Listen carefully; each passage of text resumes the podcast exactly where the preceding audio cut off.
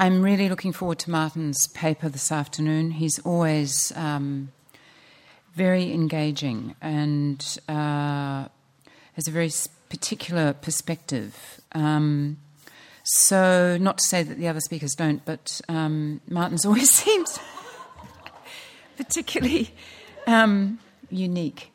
Anyway, uh, so Martyn is head of photography and media arts at the Australian National University, as well as being an artist and writer. And he is going to talk about the disinfected city in Australia, which of course has very particular um, relevance to Sydney. Um, so, without further ado, uh, I'd like to um, invite Martyn to the stage. Thank you.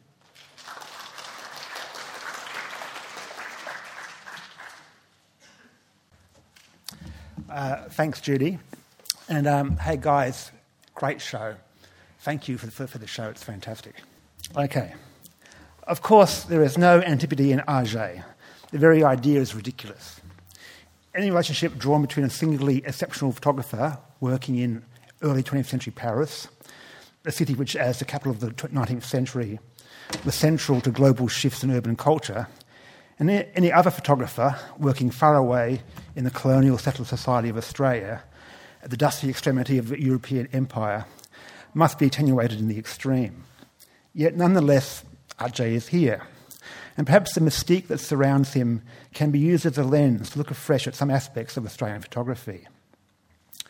But firstly, what, is, what have been the reactions to Atget? What is the idea of Atget?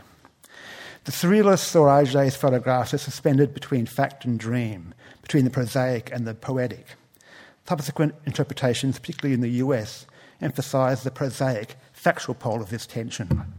Uh, Atget's commercial imperatives were seen to have produced an archive of empirically authentic documents.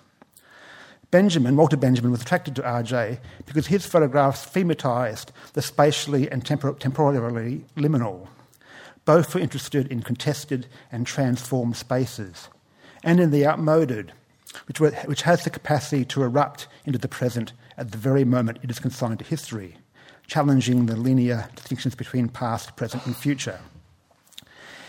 Uh, Benjamin said of Atget in 31, he disinfected the city, the, the sticky atmosphere spread by conventional portrait photography. He cleansed this atmosphere, he cleared it.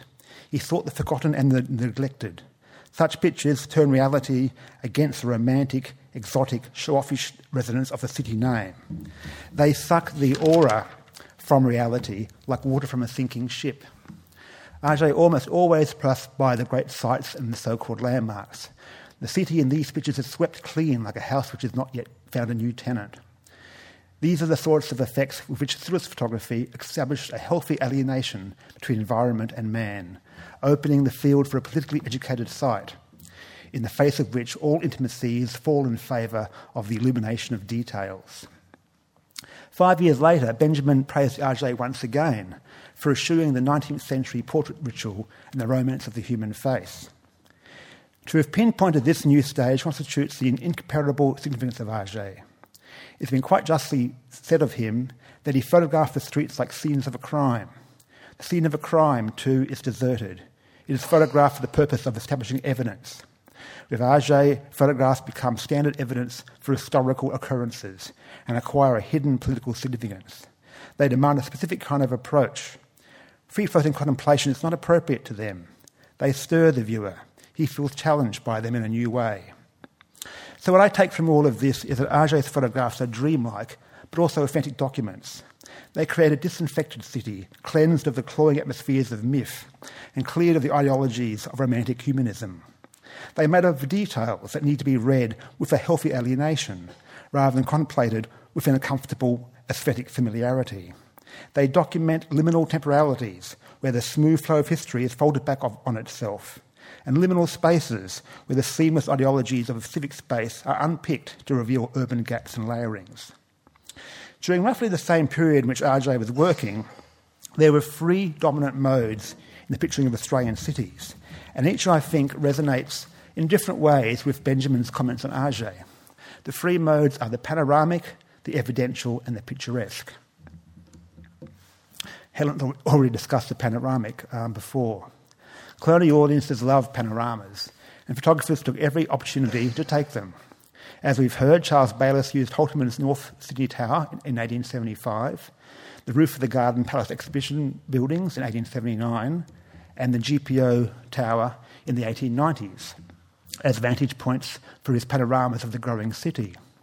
Even some of his terrestrial views were panoramic, working to extend the viewer's eye across long and deep diagonals that led all the way to infinity down long vanishing streets, which are completely delineated by the sun. In the 20th century, the American adventurer Melvin Vaniman also took a panorama of Sydney from a tethered balloon, as well as from the mast of his ship, the one on the bottom. Tucked away on the far right of Vaniman's shipmast panorama is the Rocks area, which is the first site for the second mode of photography which I want to discuss today, the evidential. In 1900, the Department of Public Works assembled 300 views taken during cleansing operations, quarantine areas which were taken by uh, John Degotardi under the supervision of the engineer George McCredie, who we see here. They documented the cleansing of the rocks area following the outbreak of the bubonic plague in January 1900, from which 103 people died. The photographs were commissioned as evidence of dereliction to forestall possible litigation from slum landlords whose properties were to be either demolished or cleansed. The quarantine residents, unable to leave, were employed to cleanse their own streets and to finish with whitewashing their own walls. Whitewashing had no sanitary value, but was purely a signifier of cleanliness. Degotardi himself, and that's him on the left hand side there, often wore white, and often his photographs capture a face off between cleansing official and the hapless denizen of the quarantined area. Indeed, the scale of the project gives it now, in retrospect, something of the same moral force that Jacob, Jacob much more famous flashlit photograph of New York slums had. Another image of Degotardi in his white, uh, a slum photograph, a much more famous Jacob Riis photograph, a uh, plague, a plague photograph, another Sydney photograph, and as comparison, a Jacob Riis photograph.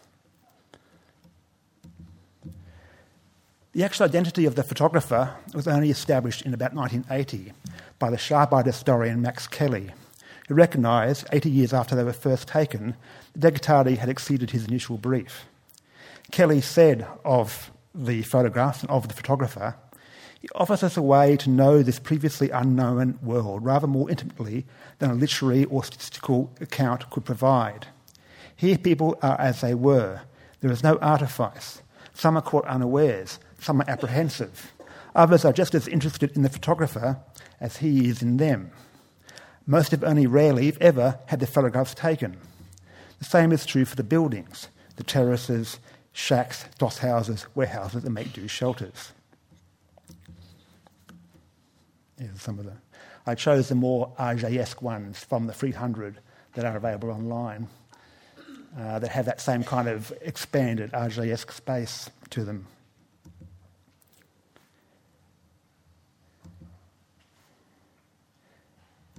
In 1977, Max Kelly published some of the archive in an, the important book A Certain Sydney, which went into free printings. The book began with the epigraph most of the people pictured here are dead. Nearly all of the houses have been demolished, and a number of streets no longer exist. The book tries to resurrect an aspect of Sydney's life, which, even in its time, was largely forgotten. Thirty years after this statement, this period of the rocks is now permanently remembered as part of the tourist heritage experience. If Max Kelly saw the collection as documents of city life, the cultural critic and artist Helen Grace saw them as documents of city politics. In 1991, uh, she wrote an article where she noted that the buildings themselves became suspects under interrogation. She claimed that many of the photographs are like mugshots, portraits of the front of the buildings. The building's facades initially resist penetration by the official gaze. Quote, This is the age of the facade. A building which does not have a noble facade A building which is hidden away from other buildings, in a side lane, for example, must have something to hide. Therefore, the official desire to see the building beyond the facade, as though unclothed, becomes almost pornographic. For Grace, this penetration beyond the facade brings into view an invisible city. Again, to quote, that space which must be brought into existence so that the mechanisms of the modern city can begin to operate. Public health is the focal point around which revolves the impetus for discovery of the invisible city, of unspeakable horrors and sanitary evils. Once the official has tentatively ventured down a side lane, there is no stopping him. His curiosity is excited. He loses his fears of the inhabitants of these forbidden places. He's ready to enter the other side, the reversal of the facade. But in Grace's narrative, the pleasures which the European bourgeoisie traditionally took in their own revulsion at the Dickensian squalor of the other is complicated because such familiar and comfortable old world squalor is not even supposed to exist in the modern cities of the New World. The threat posed to the optimism of the New World by the unexpected eruption of the Old World puts additional pressure on the photograph to be proof of a social evil. Therefore, in an emerging evidentiary paradigm, the photograph combined with writing so that they reinforce each other. The photograph adopted an anti aesthetic, style free visual rhetoric, while the accompanying text adopted the status of legal eyewitness, eyewitness testimony. The image was able to prove the meaning of the words, and this new authority was put to immediate use by the government. In Grace's analysis, the outbreak of the plague and the commissioning of the photographs was a convenient excuse for the state to not only rid the city of the disease itself, but also of certain sections of the population, in particular the Chinese, and to reclaim land from the people through an ad hoc slum reclamation program. Shortly after her political analysis of the plague photographs, Grace herself made an art series which is in this collection here, that also used photographs and legal deeds to create a polyvalent archive that documented the politics and psychogeography of land use in inner city Sydney.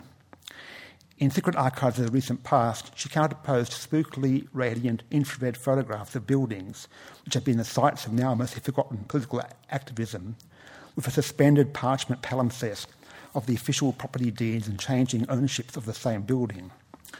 To quote from this gallery's guide to the collection, in the space between image and manuscript lies the unrecorded activities of the site, the ghosts which redevelopment attempts to exercise but can't, writes Grace. If, with her politically educated site, Helen Grace was, like Atget, more focused on the activities of the site rather than the people per se, then the historian Max Kelly, as an historian, was more interested in the people themselves who were caught in the, in the emulsion. A few years after the success of his book, A Certain Sydney, he produced another important book, Faces of the Street, based on another set of albums that were also taken for evidentiary purposes by another photographer, Milton Kent, under the official authorship of the city building surveyor, Robert Broderick. These were the demolition books, compiled by the council to record condemned properties about to be demolished. Kelly's new book concentrated on the photographs taken over a period of just one week in 1916 of the buildings to be demolished for a widening of William Street, inspired by Haussmann's improvements to Paris.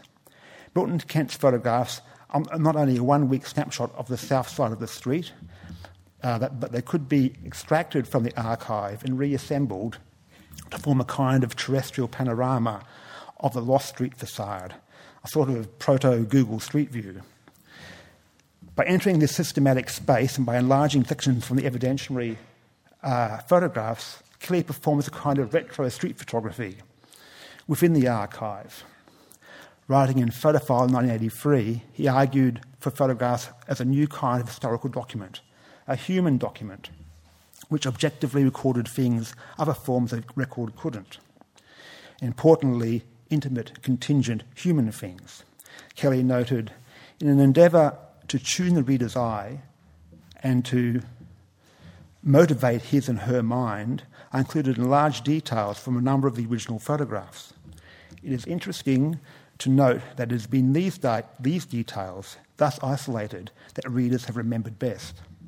So, this is a spread from the Kelly book with this zooming into the detail, and then the original print now online from which the slightly cropped version was derived. Something of the same sort had been previously done, Kelly's book, talking to the Atget print upstairs, and the original photograph. Something of the same sort had been done previously within Australian photographic historiography. In Keith Burke's, whose Helen was mentioned, 1973 book Gold and Silver, based on the discovery of a cache of Bayliss and Merlin goldfield negatives, most of the reproductions were severely cropped. While Burke also occasionally selected extreme details for enlargement to, in his words, emphasise elements of human or sociological appeal. Again, that's the original, and this is a double page spread. Of course, uh, this technique has been used in documentary filmmaking since the late 1950s. Ken Burns used it heavily throughout the 1990s, and his name is now irrevocably attached to the technique. But back in 1983, Kelly's book took this technique a few steps further even than Keith Burke had. Like a documentary filmmaker, he used literary texts and newspaper reports to add contextual ambience to the demolition photographs, which he mined for as much evocative detail as possible. For instance, even though no working prostitutes were captured in the demolition photos, there was still a section of the book uh, about prostitutes uh, who worked on William Street. Used reports from the, used reports from the Truth newspaper, plus poems by Henry Lawson, Mary Gilmore, and Kenneth Slessor, and was illustrated not with images of real women, but with a tiny detail of shop window dummies, which the ever vigilant Kelly had spotted in one facade um, above the man in the middle of the photograph on the right hand side. And that's the original scan with the window in the background.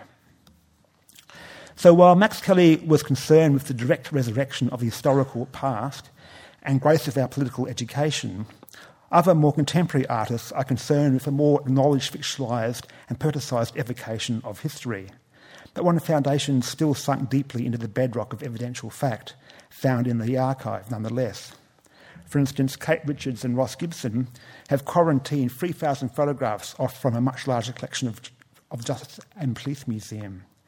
They regard this data, based on Sydney crime scene photographs from the 1940s, 50s, and 60s, as a self contained world, which, under the title Life After Wartime, they have reiterated into various versions by introducing new poetic texts and various algorithmic sequencing techniques.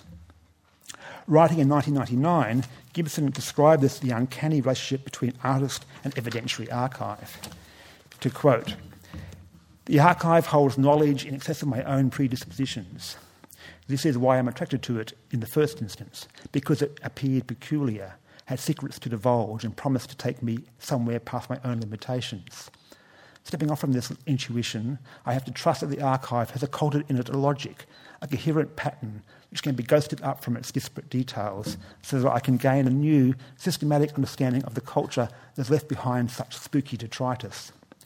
In this, in this respect, I'm looking to be a medium for the archive. I want to seance up the spirit of the evidence. My third mode of photography in urban space is the picturesque.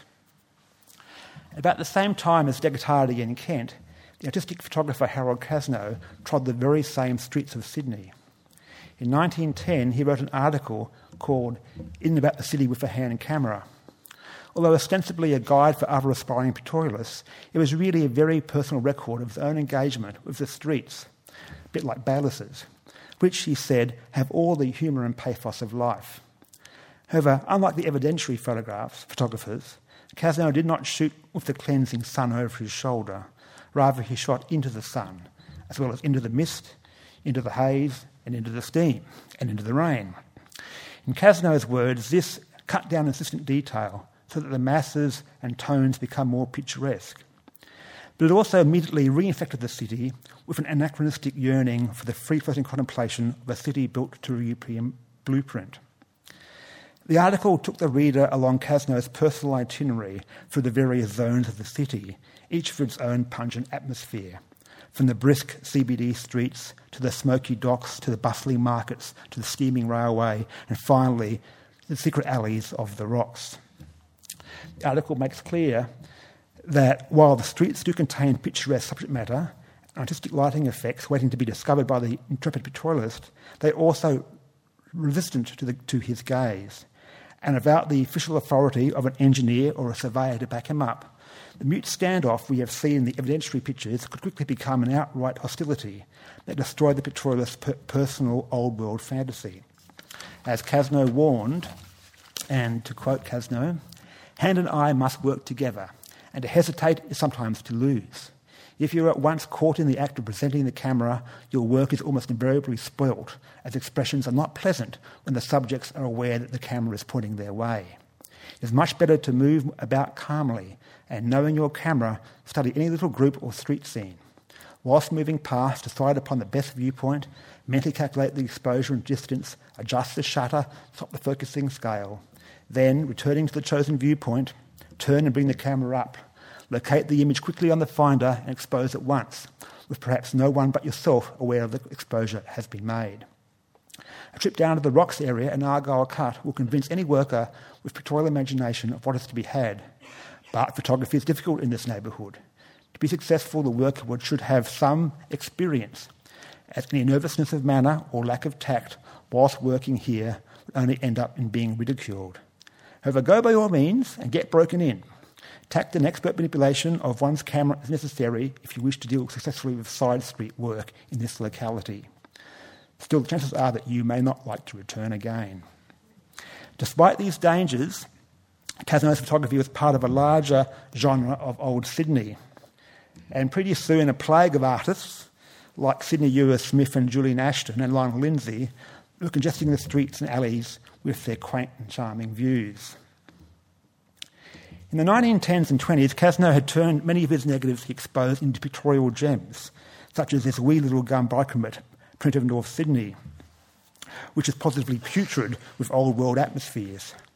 However, in 1948, the young photographer Laurence Le Guay, editor of Contemporary Photography, saw some of these prints in Cazneaux's studio.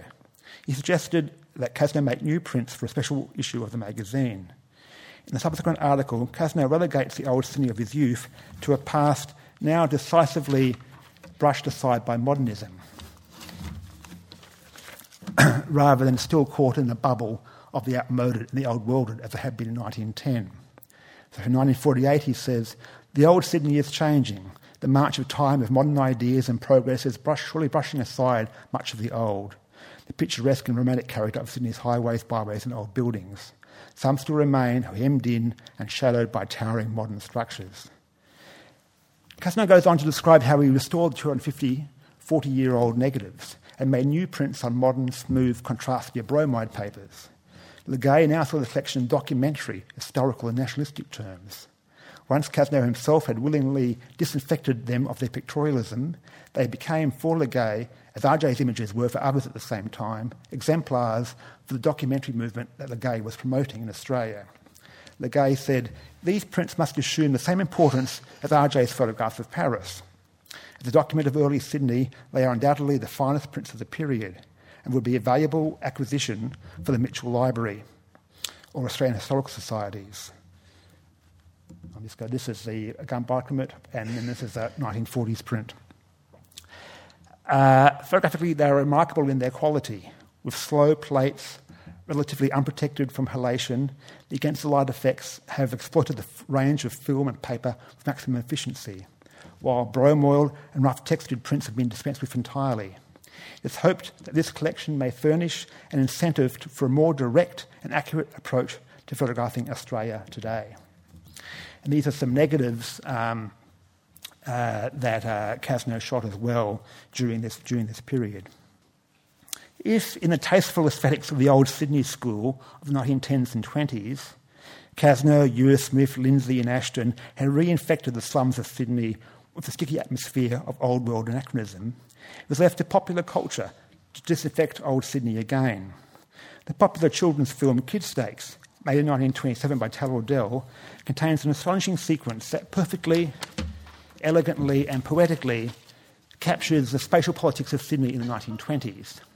Based on a comic strip, the film centres on the slum kids of Woolloomooloo, who play cricket and live their lives freely in front of the wharves and ships of Woolloomooloo Bay. Above them lies Potts Point, full of its posh mansions and restrictive mores. Suddenly, out of the rows of grand houses at the bottom of Victoria Street emerges Algie Snoops, an upper class boy who yearns for the freedoms of the Woolloomooloo kids. Through the bars of his suburban prison, he performs a panoramic sweep of the city across the bay. But this panorama is not a projection into the future, as Bayliss's or Bannerman's had been. Instead, Algie's is saying a potential itinerary, just as the nervous and highly strung Harold Cazneaux, who, a bit like Algie, lived on the north, on the north shore, had his favourite itinerary through the city. Algie sees the kids playing, and the camera irises in. The Woolloomooloo steps dwarf him as he descends down them like a latter day Dante. But the steps are leading him to, towards the, the salvation of the slums. Uh, I happen to have a few stills here. You can see from the, from the left hand side, um, emerges from, the, from uh, Potts Point, looks through these prison bars, and there's a lovely um, panorama uh, of um, Sydney with St Mary's Cathedral. Then the camera irises in on these um, slum kids who are playing cricket. And then he makes this kind of voyage uh, down the, the uh, Woolloomooloo steps um, and, uh, and sort of emerges in, in this uh, new, new, new world. And then the kids taunt him and tease him and bully him, but he proves that he can fight as well as they can, so he gets to join the uh, kids, kids' gang. And he's able to lead the kids back up the steps, past a sleeping policeman on guard towards between the two elevations, the two classes of Sydney, and into the wilds of Potts Point for further uh, adventures. So, in conclusion, um, by applying the lens of Atget, that is, the tension between the prosaic and the poetic, the descriptive and the uncanny, to what I've, I've identified as the three modes of urban photography during the same period panoramic, evidentiary, and picturesque, I think I have been able to identify the archive and not the single photograph as the key object of both photography and photographic historiography. Some photographers have reinvented their own archives within their own lifetimes, like Cazneaux, while historians have produced others who were once anonymous functionaries into significance, like Degotardi in Kent. Some historians have gone into the archives as resur- resurrectionists, such as Max Kelly, seeking to bring back the lives of the dead, something Atget never did. While other artists, perhaps a bit closer to Atget's mystique, have attempted to use the residual power of archives to pick at the themes of the city and expose the spatially and temporally liminal nature of so much of Sydney, such as uh, grace and um, life after wartime. Yet all, in this sense alone, they are exactly like Atget, all have been infected with the, the delirium of the archive. Thank you.